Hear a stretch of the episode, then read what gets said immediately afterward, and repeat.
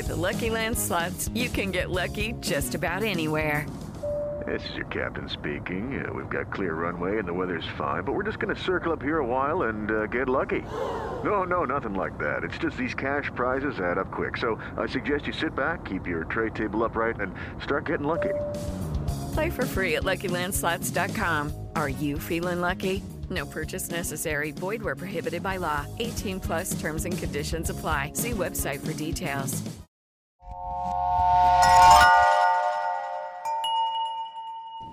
Slow Burn Media, an evergreen podcast, presents Who Killed, a podcast that provides a voice for the voiceless. Now to a dramatic turn in the story of John Walsh. As you know, he's made a career out of helping police solve crimes on his TV show America's Most Wanted. But there was one case he couldn't crack the murder of his own son, Adam. Now, more than a quarter century after the six year old disappeared, police in South Florida have declared the case solved. Here's Kelly Cobiella. Any specifics here when you have it? They're the words John and Reve Walsh had been longing to hear for 27 years. It is our determination and conclusion that Ottis Toole was the abductor and murderer of Adam Walsh. A definitive answer as to who killed their six year old son, Adam Walsh, the smiling boy in the baseball cap. It was Ottis Toole, a drifter and violent pedophile who died in prison 12 years ago. This is a wonderful, wonderful day, in spite of why we're here. For uh, 27 years, we've been asking who could take a six year old boy and murder him and decapitate him? Who? We needed to know. Adam Walsh disappeared from a Sears store in Hollywood, Florida in 1981. He had been there with his mother. Reve said, Adam, I'll be in the lamp department two hours over. And he said, Mommy, I know where that is. And uh, 10 minutes later, she returned and he was gone. Two weeks after he vanished, fishermen found the boy's decapitated head in a canal more than 100 miles away. The rest of his body was never found. The next of kin uh, is being notified at this point in time. Toole, a serial killer, was a suspect from the beginning, but police acknowledge missteps in the investigation, losing bloody carpet from Toole's car, then the car itself. Despite that, police say the circumstantial evidence is overwhelming. This is a day that's long overdue. It truly is. After Adam's murder, John Walsh became an activist for missing children, launching a TV show to track down violent criminals. This is a bad day for you. And pushing for laws to help parents. It's now my high honor to sign the Adam Walsh Child Protection and Safety Act. Today, he had a message for those parents. Don't give up hope. Don't give up hope. Walsh said there is no closure, only justice, and his family finally has it. Kelly Cobiella, CBS News, Hollywood, Florida. Hello and welcome to episode 195 of Who Killed. I'm your host, Bill Huffman, and this is a Slow Burn Media, Killer Podcasts, and Evergreen Podcast production. I'm pretty excited about the last few weeks of the show. We've had uh, some amazing guests. Uh, last week we were lucky enough to have Nancy Grace, the one and only Nancy Grace. And then we had Nick from the True Crime Garage, as well as Kelly Brink, the host of True Crime IRL.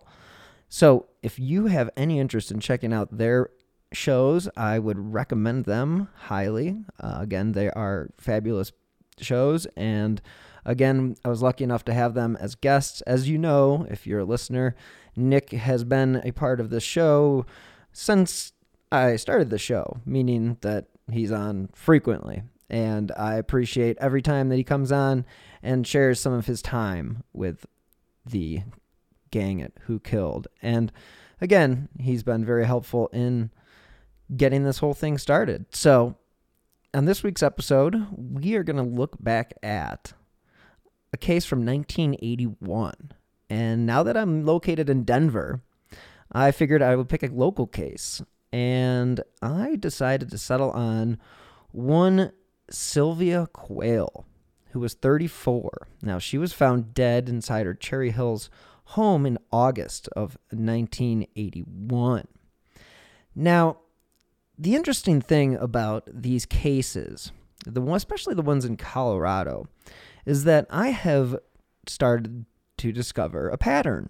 And that pattern is that when you start going down this little rabbit hole of these other unsolved cases, you see a connection to pretty much a lot of different serial killers.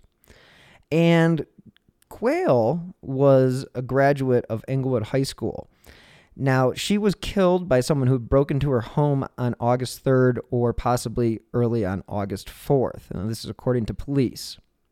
Investigators noted in an affidavit David, that the phone line into her home had actually been cut, which is scary, and the screen to a bathroom window had been removed and was found about 75 feet away from the home. And that's not very comforting. Outside the home, below the window, police found several items that appeared to be from the bathroom. Now, again, this is all in the affidavit. There was a small prime mark on the bottom of the window frame. And of course, this was a wooden frame, so that's why it was able to show up. And according to the affidavit, the younger sister, uh, around 11 p.m. on August 3rd, is uh, one of the last people to see her. And this was on the 3800 block of South Ogden Street. Now, again, Quayle was found naked on the living room floor of her home.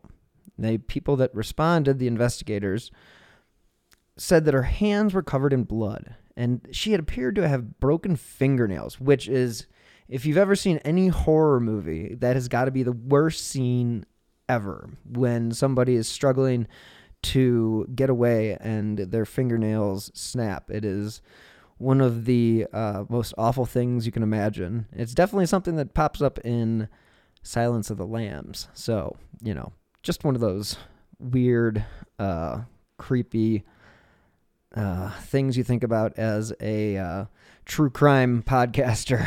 you know, sometimes our minds go some interesting directions. So, Sylvia, you know, her case went cold really fast. But in 1983, someone you may know, a drifter named Ottis Elwood Toole, confessed to killing Sylvia. And then he was formally charged with first degree murder. So Toole, who along with everyone's favorite other boogeyman, Henry Lee Lucas, had confessed to mm, a myriad of crimes, you could say, and a splendid amount of killings. Meaning they were taking credit for a lot of things they probably didn't do. And this is according to CBI, you know, the Colorado Bureau of Investigation. And, you know, Toole apparently did know some of the details of the crime. He was able to describe the trees and the hedges around the Quayle's home. However, authorities came to question uh, numerous confessions Toole made, and many cases were unfortunately dropped. But this is what's so interesting about these cases out in Colorado is that when you're in the middle of the country, you kind of have a lot of people coming in and coming out of the state. So you do become a transient sort of town where people can kind of come and go as they please. Now, the Arapahoe County District Attorney Bob Gallagher did drop the charges in 1993. This was actually after DNA testing showed that Toole's DNA did not actually match the material that had been found at the scene and left by the killer.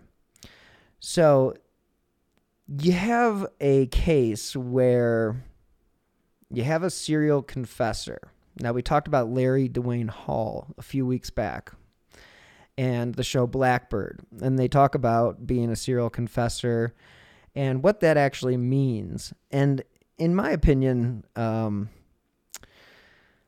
these guys are definitely in that category. So, do they commit these crimes? Yeah, most likely they commit some of them, but I think there's also a a bit of ego that goes into their rationale for why they um, you know, do this kind of stuff because it's not very common to just start confessing to things you didn't necessarily do. Not talking about false confessions, that's a whole nother subject. But this is somebody who's already been caught for something and is now bragging, I guess you could say bragging, about his accomplishments. So, you know, as I said, when I went to look into this case, it was interesting that it had been quote unquote solved in 2021. And I'm going to get that to that later because that kind of is what makes this case so interesting. Ottis Toole basically threw a wrench into a investigation that had nothing to do with him. I mean, this dude lived was living basically and this is uh, from the Fort Lauderdale News. They actually did a really good expose on Ottis Toole after he was arrested in Florida. And they say, quote, for years, Toole was living the life of an invisible person, no job, no home, no roots. He traveled around the country dozens of times. So much, even he can't tell you where he was during a certain month in a certain year. And this is according to the CBI director, Carl Whiteside. And when you have a person like that, living day to day existence, there's no way in hell of tracking them. You're talking about a guy who would drive 48 hours straight, a guy who wandered around the, with no set pattern. Again, this is according to Whiteside. And he had interviewed Toole for more than five hours on October 20th of 1983. Now, the guys, Toole and Lucas, uh, you know, like I mentioned, they're drifters, they're loners he did say that they didn't stay at the Holiday Inn and they did not pay with a Visa card, quote unquote. So, you know, clearly these guys were just kind of getting by. So, there was a lack of physical evidence in uh, some of these cases. Um, Toole had confessed to the 1981 abduction of six year old Adam Walsh, and that should sound familiar because when Kelly Brink was on just recently, we did discuss Adam Walsh and the possibility of Jeffrey Dahmer being involved. And then you have here Ottis Toole confessing to the murder. So it's just kind of weird how people want to go and take claim for things that are just so unsavory.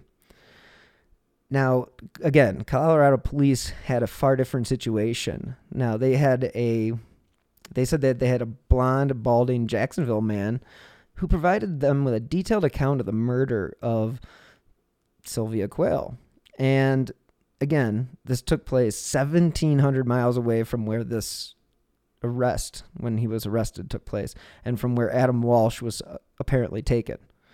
So, this is what they say. Quote, the first thing we thought about this week was after the Walsh murder, but Toole provided us with such stark details of the Quayle murder, we knew he did it.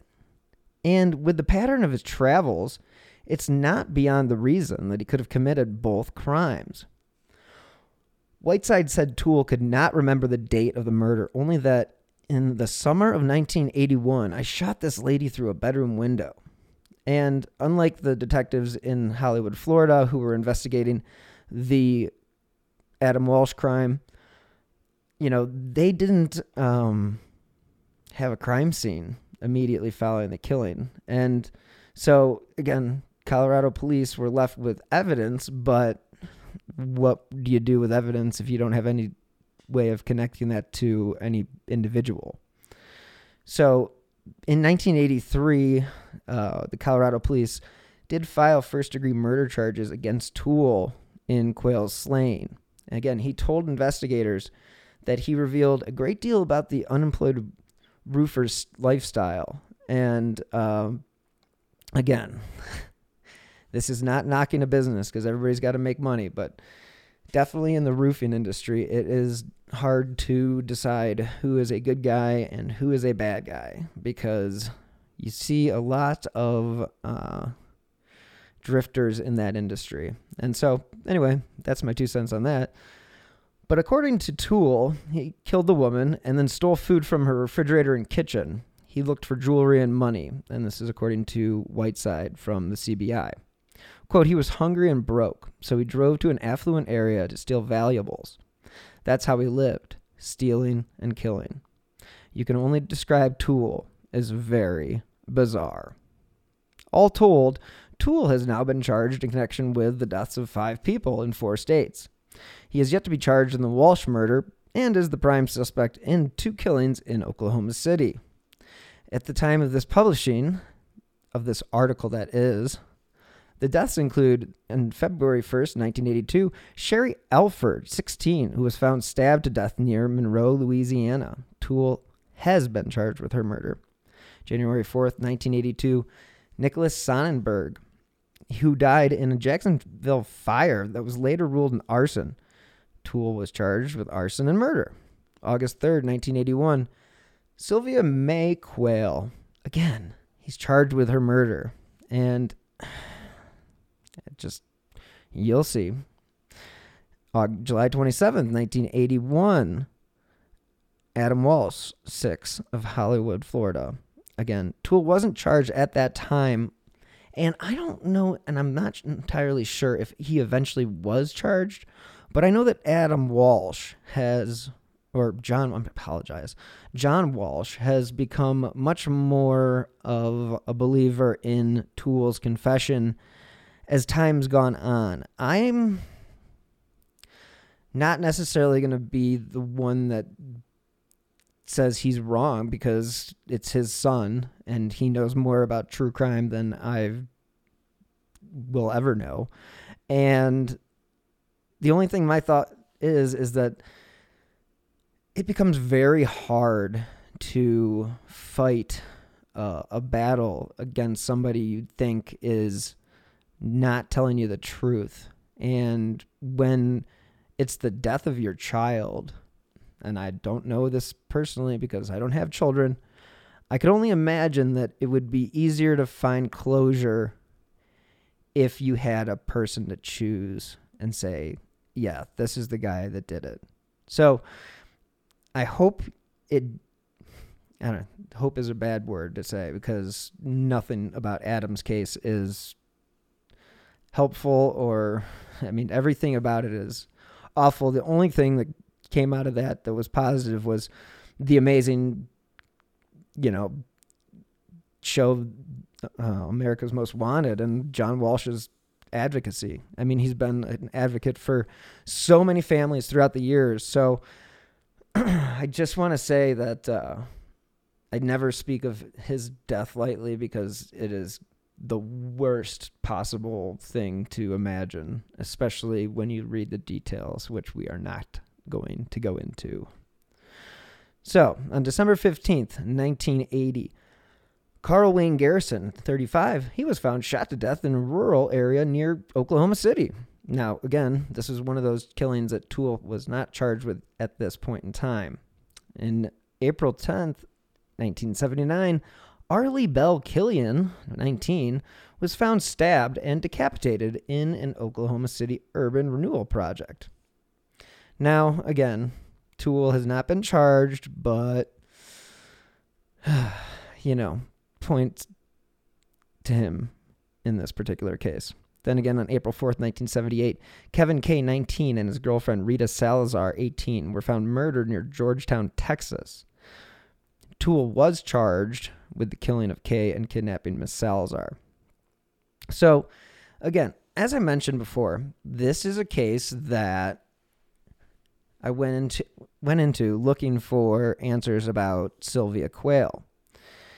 And by 1983, you have somebody confessing to the crime. Now, of course, this person is questionable. So, what do we do? Do we continue to pursue him as the possible killer? I mean, again, this is a guy who basically lived on the road.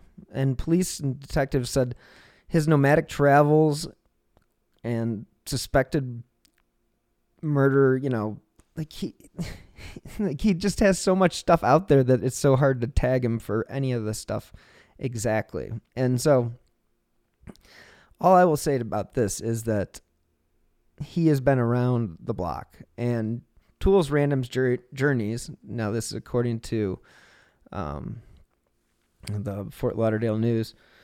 Often in the company of his lover, Henry Lee Lucas, but sometimes alone, have attracted the interested interest of homicide detectives in seven states. They believe the men collectively and individually may be responsible for, listen to this, more than 200 murders. Let that sit for a second. So, pretty crazy when you think about it. 200 murders.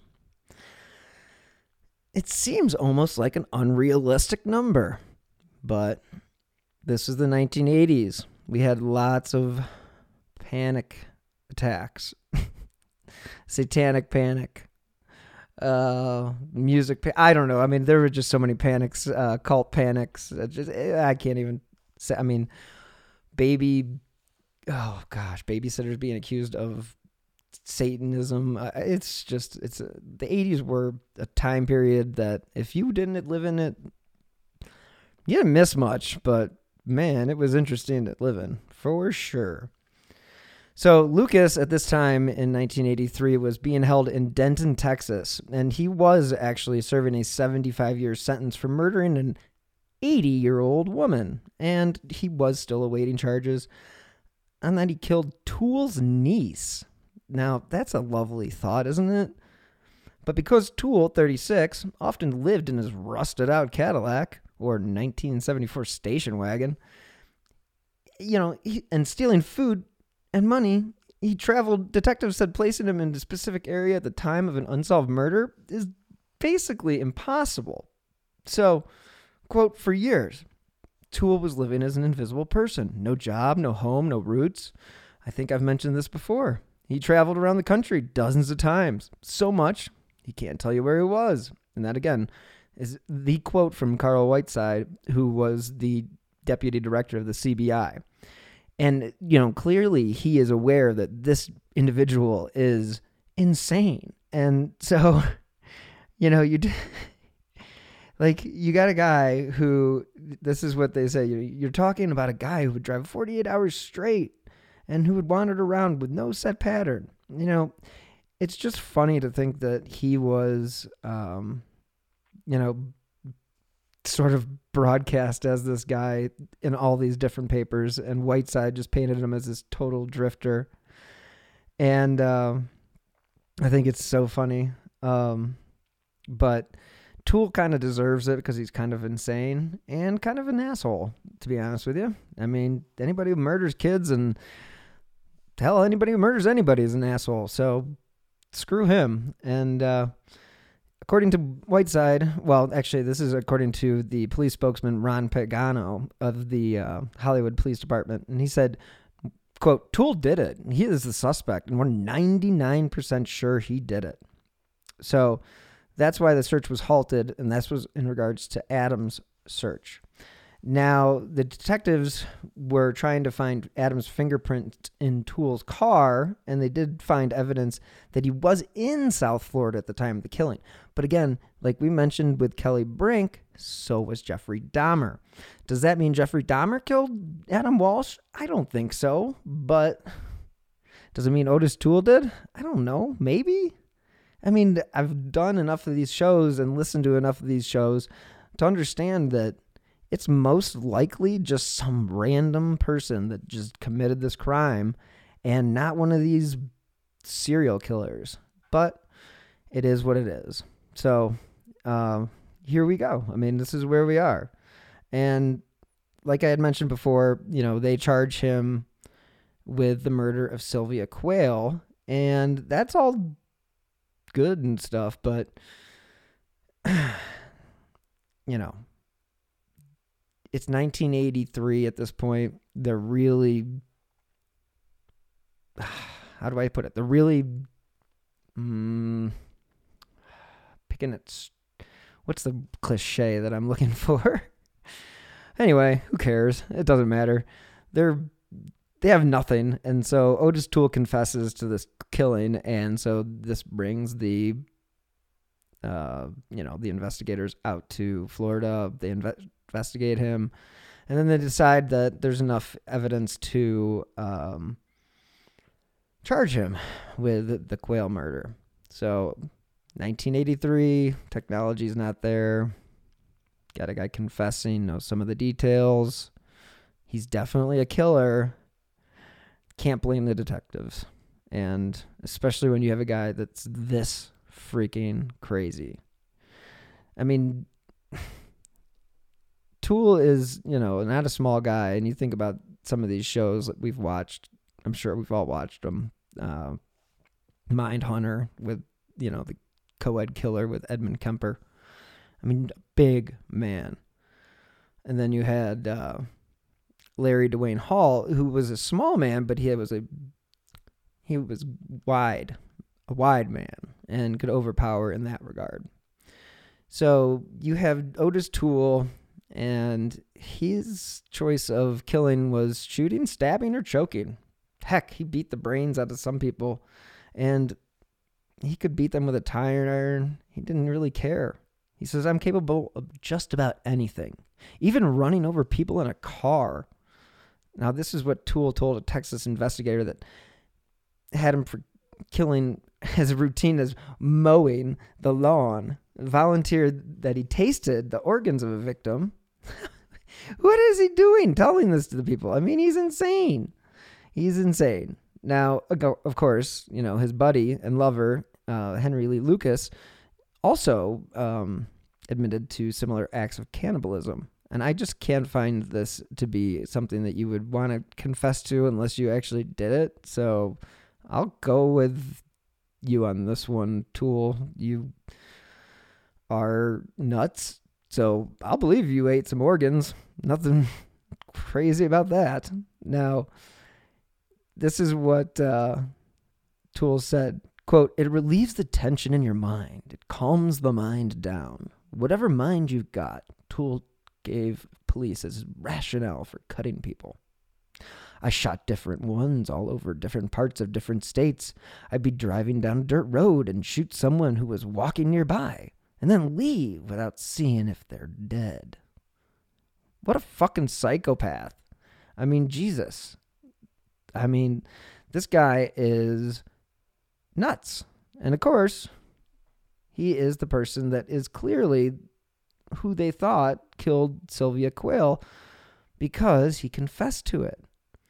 Now, it was, quote, after she was stabbed, she kept saying different things, but I didn't pay much mind. They usually ask why we're messing with them and stuff. They mostly cry. When someone sees a butcher knife, they're going to think you're going to kill them or something. So, this is him in regards to what happened with the Quayle murder. So, he's making up these incidents. He's making up basically quotes that didn't happen. And Toole goes on to say, and they say this in the article uh, Toole adds this warning to avoid others who kill for recreation. Quote, don't get in cars with people and don't get caught in the middle of nowhere. Well, thanks for the frickin' advice from the psychopath in the fucking rusted out Cadillac and his buddy Henry Lee Lucas. I mean, just go on Netflix and watch that jackass. My goodness, these guys rolling around this country. Wow let's just say we're all better off. So when Lucas was arrested in Texas in June, Toole was being held in Duval County Jail in Jacksonville, Florida, and that was on the arson charge of that murder. And uh, you know, that's pretty awful. So this is again where the newspapers just jump at the big numbers. So reports of Lucas claimed murders about a 100 at that point were splashed across newspapers, and an alarmed Toole asked a friend at a court hearing not to tell reporters or the police that he knew Lucas. Soon afterward, police learned that the two traveled and killed together, and Toole matched the fervor of Lucas in confessing murder after murder. He estimates that he has killed 50 people by his own admission. Toole has been an arsonist since childhood, and he has since set two fires for which he is sentenced to 20 years in prison. And that was the summer before this article was written. Now he set the two houses ablaze with newspapers and gasoline, then sat and watched them burn. Now, this is according to a psychologist, or psychiatrist, I should say. Now, a psychologist report prepared before Toole had confessed to murder concluded that Toole had a borderline character disorder Quote, At times, he fancies he hears voices saying he should kill himself and go to rest. These occur when he is asleep and sometimes when he is awake. He regards the origins of these voices as from his mind or from the devil. He has no homicide thoughts and is not given to violence, the report said. Quote, he has always been a loner, tends to avoid people, being sensitive about them because they would insult him. When he was a youngster, calling him a retard. Toole says he was hit in the head with a rock when he was a child and has suffered seizures ever since. He dropped out of school when he was in the seventh grade. This article goes on to say that Toole dressed like a woman to pick up men and frequented adult movie houses. He married twice to see if he could change his sexual preference. And when he was examined in July of 83, Toole thought Lyndon Johnson was president. So, needless to say, at this point in time, Toole's just fucking lost his mind. Now, Toole did admit to drinking about half a pint of whiskey and several six packs every night. If you would have just stopped at the half pint of whiskey, you probably would have been okay, but several six packs, geez. Quote, I'd stay pretty much messed up all the time when we were out, Toole told investigators. Quote, I'd drink all the time and pop pills, smoke that pot. I'd stay pretty well high all the time. Well, nothing wrong with that, Toole except for the fact that you're a fucking murderer. Despite his criminal record and drug and alcohol abuse, sexual problems, and at least one suicide attempt, guess what? Toole never got any psychiatric care. Yay, America. So, you know, there's another article that goes on to talk about how these two characters really are two of a kind. And it was written for the Star Telegram, and it was written by um, Gail Reeves. And she wrote that every few days, Betty Goodyear gets a call from the Jacksonville, Florida jail. It's one of her former boarders, Ottis Elwood Toole.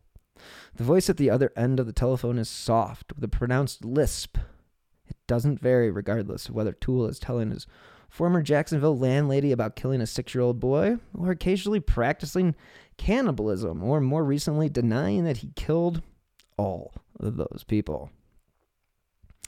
So his IQ is slightly above the retarded level. Now, this is from 1983, so that is a medical term at that time, and it is not necessarily politically correct at this time and day, but it is what is there. He was married twice, as I mentioned before. Now, again, he used to go to bars and pick up men, and then, you know, he would flirt with the police officers who would interview him. Uh, he used to lie on his mother's grave at night, and the earth would grow warm and move beneath him. This dude's a whack job. He said he burned down her house, and other psychiatrists say he is a pyromaniac who gets a sexual thrill from starting fires. Wow, this is somebody you want to have in your family.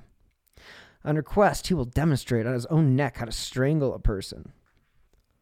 Toole might have lurked around the alleys of Jacksonville's Springfield neighborhood and the yards of Raiford Prison 40 miles away for the rest of his life without much notice if it weren't for the man he fell in love with. He says he loves Lucas, the one eyed drifter who has been making admissions almost non stop to murder and mayhem since he landed behind bars in Texas. Now, again, this is. they're up to 250 people now in eight years that they've killed. This is according to the newspaper. So when Lucas was arrested, Toole was in Jacksonville jail, again, on the arson charge. And at first, Toole told police that he knew Lucas and had traveled with him, but he knew nothing, absolutely nothing about the killings. Now, he did eventually change that story. Then, of course, you know, as I mentioned before, they did figure out that he did know Lucas. He said that he had been present at some of them and, you know, that he too was actually a killer and probably killed 70 people. Typical confession to the normal guy. Ottis Toole, what a fucking tool. Despite the prison sentence, Toole remained in the Jacksonville jail because he is about to be tried on another charge and because so many police officers want to interview him. People long ago started writing to Lucas and Toole with proposals for books and movies about the macabre saga. Goodyear said Toole was led to believe that he would receive $3 million for rights to his story. Now, who was supposed to pay him or where he hoped to spend that money, considering that he was already serving time and facing trial on capital murder? Well, he never said anything about that. Quote, I asked him, Is $3 million worth your life? Do you know you're facing the electric chair? Toole's former landlady said. And she, he responded, quote, or no, she, she actually said, quote, he called me back a few days and said, You're right. My lawyer told me I'm going to the electric chair if I'm convicted. she said he told her that he had been making bogus, bogus confessions because I was upset about my nerves all messed up. That makes no sense whatsoever. so glad that made that into the paper. So little little bit about Ottis Toole is normal. So I guess that kind of makes sense. I mean, his appearance, his background, the stories he tells, the way he lived. I mean, he was born in Jacksonville, spent most of his life in a shitty neighborhood. Uh, you know, prostitution was a pretty norm normal thing around him. Alcoholism, violence, poverty. Um, according to most of the information gathered by police, Toole and Lucas did both have an alcoholic father, and again, their mother, the only family member with whom he was close with, actually suffered from mental illness. So, the youngest of nine children, Toole had run away from home, and anytime you run away from home, well, that's never going to be a good thing for anybody, let alone the person that actually did the running away. So, one of the brothers has been in the mental institution. One sister has attempted suicide. Another brother has spent time in jail for minor offenses. While another sister has married and has She's been married as many as 14 times, but she died of a drug overdose. Now, she was the mother of Frieda Powell, the 15 year old who traveled with Lucas and whom Lucas stabbed to death in the summer of 1982. Well, that's just freaking fantastic. What an uncle. Like Lucas, who was shunned because of, because of his glass eye, Toole avoided other children because they teased him and called him retard. I mentioned that before. Now, and again, he dropped out of school early. Um, now, it was early in his teenage years that he started showing up in police records, and of course, this was because of his joy of arson. Um, now, Toole met Lucas at a Jacksonville rescue mission, and this actually brought him to his mother's house. Um, he actually brought him to his mother's house, Georgia Toole said. And neither she nor Goodyear knew of Toole having a steady male lover, except for Lucas. Toole had done some traveling on his own before he met Lucas, as his police record showed, but it was, again, difficult for investigators to say where he was because he could barely read highway signs. How this guy even drove, I have no idea, or read a menu is beyond me. So after Lucas and Toole met, they began the travels that officials believe were fatal to so many different people. Hitchhikers, travelers, stranded with car trouble, people living in lonely, out of the way houses. It just goes on and on. Now they've said they've killed their victims in so many different ways that Texas Ranger Sergeant Bob Prince said the only common factor is quote unquote overkill, assaulting a victim over and over beyond death. That's disturbing because um, overkill usually is a personal thing. So there was definitely some serious hate there, and that's uh, mm, one of those things you do when you get uh, abandoned by certain people in your life, and I can see how that would be uh, a definitely a trigger moment. Um, again, you know, Toole, it's hard to read. Is really hard to read. In this article, he says he's gotten emotional only when talking about six-year-old Adam Walsh, whose kidnapping slain were the basis of a television movie and the impetus of legislation related to missing children. Toole admitted to it, then retracted the statement, and later went back to saying that he did it. Again, he's ne- never been charged in the case. I'm going to go with John. Just Toole did it. He's crazy, and we're to move on with our lives. So, in an interview, he said, uh, now this is according to um, a county Texas uh, investigator. He said, quote, he is, in my opinion, a very dangerous and unpredictable individual. Well, no shit. I mean, like, are you kidding me? Boutwell said that he is convinced that Lucas was the leader when the two men were together. But when Toole killed, he said the crime, quote, was even more brutal than Henry's. There was even more overkill. Boutwell said Toole sometimes tortured his victims before killing them. Burns said Toole also talks about having buried people alive. I mean, what the f- what is wrong with these men? And they both said that Toole repeatedly has admitted to cooking and eating body parts of some of his victims. Well, that would go back to the tasting of the organs that we were talking about. And then again, back to which the trial for which Toole was actually up on, and that was the slaying of a 64 year old George Sonnenberg, who died in a fire that Toole says he had set with Lucas's help. The fire was in one of Goodyear's rooming houses. Now, she's not convinced he did it or that he ever killed anybody. He told her he has been lying to police about the killers. Quote, he wanted the publicity, sort of, Goodyear said. If he had someone to help him kill, like Lucas, I could see him as a killer. But by himself, never. He was always too scared of everything. So the article's next section goes on to state which should investigators believe? The Toole who says he is a killer or the one who says he is not? On occasion, he has told police where a body would be found, but the search turned up nothing. He has given admissions that didn't completely jibe with the facts of the cases. He admitted killing the Walsh child shortly after the television show. The boy's body was never found, although Toole did lead officers to where he said he buried it, and yet about that time, authorities start to doubt a case comes along where Toole can describe a slaying like replaying a tape giving facts that had never been made public that only a killer or witness should know. Or, as in the Walsh case, other evidence will match. Blood from the seat of a car Toole used matched that of six, of the six year old. Well, there you go. That's a good connection. So there are a few guide points to follow in dealing with Toole's stories of mass killing and perversion. Boutwell said there is a good chance that after the Jacksonville trial, Williamson County will get custody of Toole to try him for the two killings that there in which he has been charged with murder. And the sheriff said Toole has said he wants to come to Texas for those trials so he can be closer to Lucas. So, a quick timeline.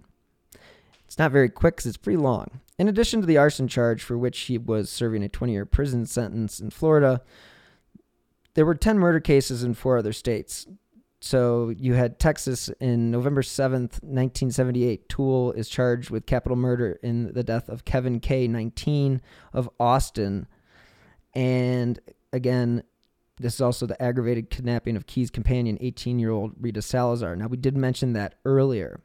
So some of these things are, are kind of, um, some of these are becoming redundant, but it is something of note that on November 4th, 1980, Toole was in Texas, and that's not all that far from Colorado. I mean, it is a drive, but again, this is the guy who would get in his car and drive for 48 straight hours. So, you know, April 4th, 1981, Toole and Lucas are charged with the first degree murder in the death of Kathy J. Wharton, who was 19 years old, and she was a student and they said they ran their car into the back of Wharton's vehicle on the morning of her death, then abducted her at gunpoint when she got out to talk to them.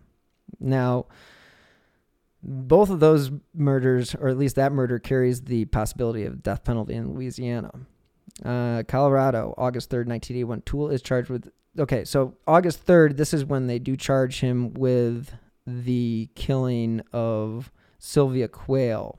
And again, I'm not sure exactly how that comes about because, again, they didn't get the confession until 83, but again, her death was on August 3rd, ni- or yeah, August 3rd, 1981. So it makes sense, I guess.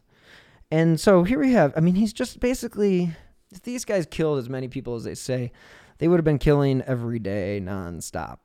Could they have done it? Absolutely. But I'm not going to run through everybody here because they have said they have done so many different things. So let's just stick with what we know. So, what we know here is that it is 2022, and this article I'm going to reference is uh, from July of this year. And I mentioned early in the episode that Ottis Toole, and I just mentioned it again, that he had been charged with this murder. Now, of course, in 93 of 1993, they dropped those charges because the DNA did not match. So that case became an open investigation once again. So what happens in 2001 is that the technology has finally reached a point where they can distribute or hand out some to these uh, companies that do genetic genealogy. So, uh, it was on uh, June 30th, actually, that uh, a jury in Arapahoe County convicted 62 year old David Dwayne Anderson of murdering Sylvia Quayle in the Cherry Hills Village more than four decades earlier. Now, Quayle, again, was found murdered in her home on the 3800 block of South Ogden Street on August 4th, 1981. I'm not going to go through the details because they are depressing. And, you know, uh, they do state in this article, and I believe this is from Nine News, that progress in finding Quayle's killer was agonizingly slow. Investigators collected 140 40 pieces of evidence, which it sounds like a lot, but I don't know. And then two years later, testing of an area rug revealed so called foreign material that might offer opportunities for DNA testing. But it took until 1995 for the rug to be sent to the CBI for analysis and other another 5 years for that DNA profile to be developed. So this shit doesn't happen overnight and as much as CSI makes it seem like it does, unfortunately it doesn't. So, not much more happened, according to this article, until recent years, and that was when Cherry Hills Village Police Department contracted with a company called United Data Connect, overseen by former District Attorney Mitch Morrissey. Now they went through the efforts to connect the profile with individuals listed in the DNA databases, followed with Anderson finally identified as the most likely suspect, but confirmation didn't come until after cops nabbed the vanilla Coke can from Anderson's trash. This was on January 18th, 2021. And it was 11 days later that DNA results confirmed their suspicions. So things have advanced significantly in five years. So of course, this conviction was not guaranteed, but uh, they did proceed with the case. And there was a mistrial, unfortunately, declared in March of this year, but uh, jurors did uh, return in June 30th, and that is when they convicted Mr. Anderson. Mr. Anderson, you are convicted of murder. Now he is scheduled to be sentenced. I have not looked at his sentence, um, but it's most likely going to be life in prison without the possibility of parole after 20 years. Well, I don't know about that. But again, the case has come to a close. The point of this whole episode is to not necessarily buy into whatever a killer tells you. You have to look at all the facts. And I know that it's very difficult to do this in every single case, but let's be honest with our, ourselves. And if you have somebody confessing to hundreds of murders, you got to take a second to step back and say, is this stuff even realistic? Did he really do all of these crimes? And again, it makes it such a hassle for investigators who are then stuck with the belief that people think, oh, no, Ottis Toole did this. And then, you know, this guy, David Dwayne Anderson, just cruising around, just like, hey, man, I'm free. Everybody thinks I'm innocent. This is great. So, the bottom line is don't believe everything you're told. Uh, this guy is going to be gone for 20 years. He's 62. I would highly doubt that he is going to be getting out and doing anything that, um, you know, would cause uh, an issue at the age of 82. Not to say that you can't kill somebody at 82 because we have seen that happen.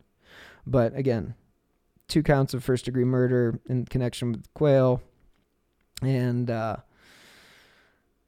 you know, this is uh, it's good stuff. I mean, he was arrested in Nebraska in February 2021, and uh, all this stuff. Just it's amazing to think that when you start looking into the case of Sylvia Quayle, you end up on the trail of two of the most notorious serial confessors in the world of murder, true crime, profiling, you name it, whatever. But these two guys are definitely trash, and Ottis Toole is trash. And I hope that the Quayle family will be able to have some peace if there are any relatives out there. I know that um, her parents have passed away, so uh, hopefully this will uh, provide some closure, which there have never is. But uh, you can thank the um, you know United Data Connect. Uh, you know they went to Anderson's residence in Cozad, Nebraska in January 2021. That's where they got the trash bags, and that's where they also collected the DNA sample. So again, every state's different. You can't do this in every state, but apparently in Nebraska you can. So we are lucky enough that uh, he has been brought to justice, and Ottis Toole has been once again proven to be nothing more than a giant lying POS.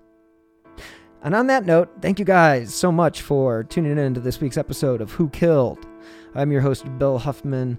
As always, I drop new episodes on Fridays, wherever you get your favorite podcasts. If you're interested in supporting the show, you can do so via Venmo with my username at Bill Huffman 3. That's the number 3. Or via PayPal with my PayPal account, which you can find on my website, uh, slowburnmedia.com. That's slow minus the W. You can also follow me on Twitter at Bill Huffman3 if you're interested in following any news that I have about the shows that I've covered and shows that I have coming down the pipeline. Thank you guys so much again for listening this week. It's been a pleasure. Thanks so much to Nick, Nancy Grace, Kelly Brink, and many, many others for making this show possible. And many thanks to Evergreen Podcasts, Killer Podcasts, and of course, Slow Burn Media. And on that note, everybody, stay healthy and be safe.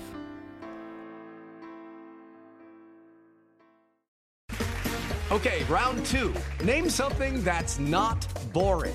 A laundry? Ooh, a book club. Computer solitaire, huh? Ah, oh, sorry, we were looking for Chumba Casino. That's right. ChumbaCasino.com has over 100 casino style games. Join today and play for free for your chance to redeem some serious prizes. ChumbaCasino.com. No purchase necessary. Full prohibited by law. 18 plus terms and conditions apply. See website for details. The truth about the Haditha massacre has been covered up, but not anymore. I know you know what happened. They went into houses and killed women and children. What are you thinking? What a mess. U.S. Marines murdered innocent civilians in cold blood. And at the center of it all is 25 year old Sergeant Frank Wuterich. And me. Murder in House 2. A new podcast from Crowd Network.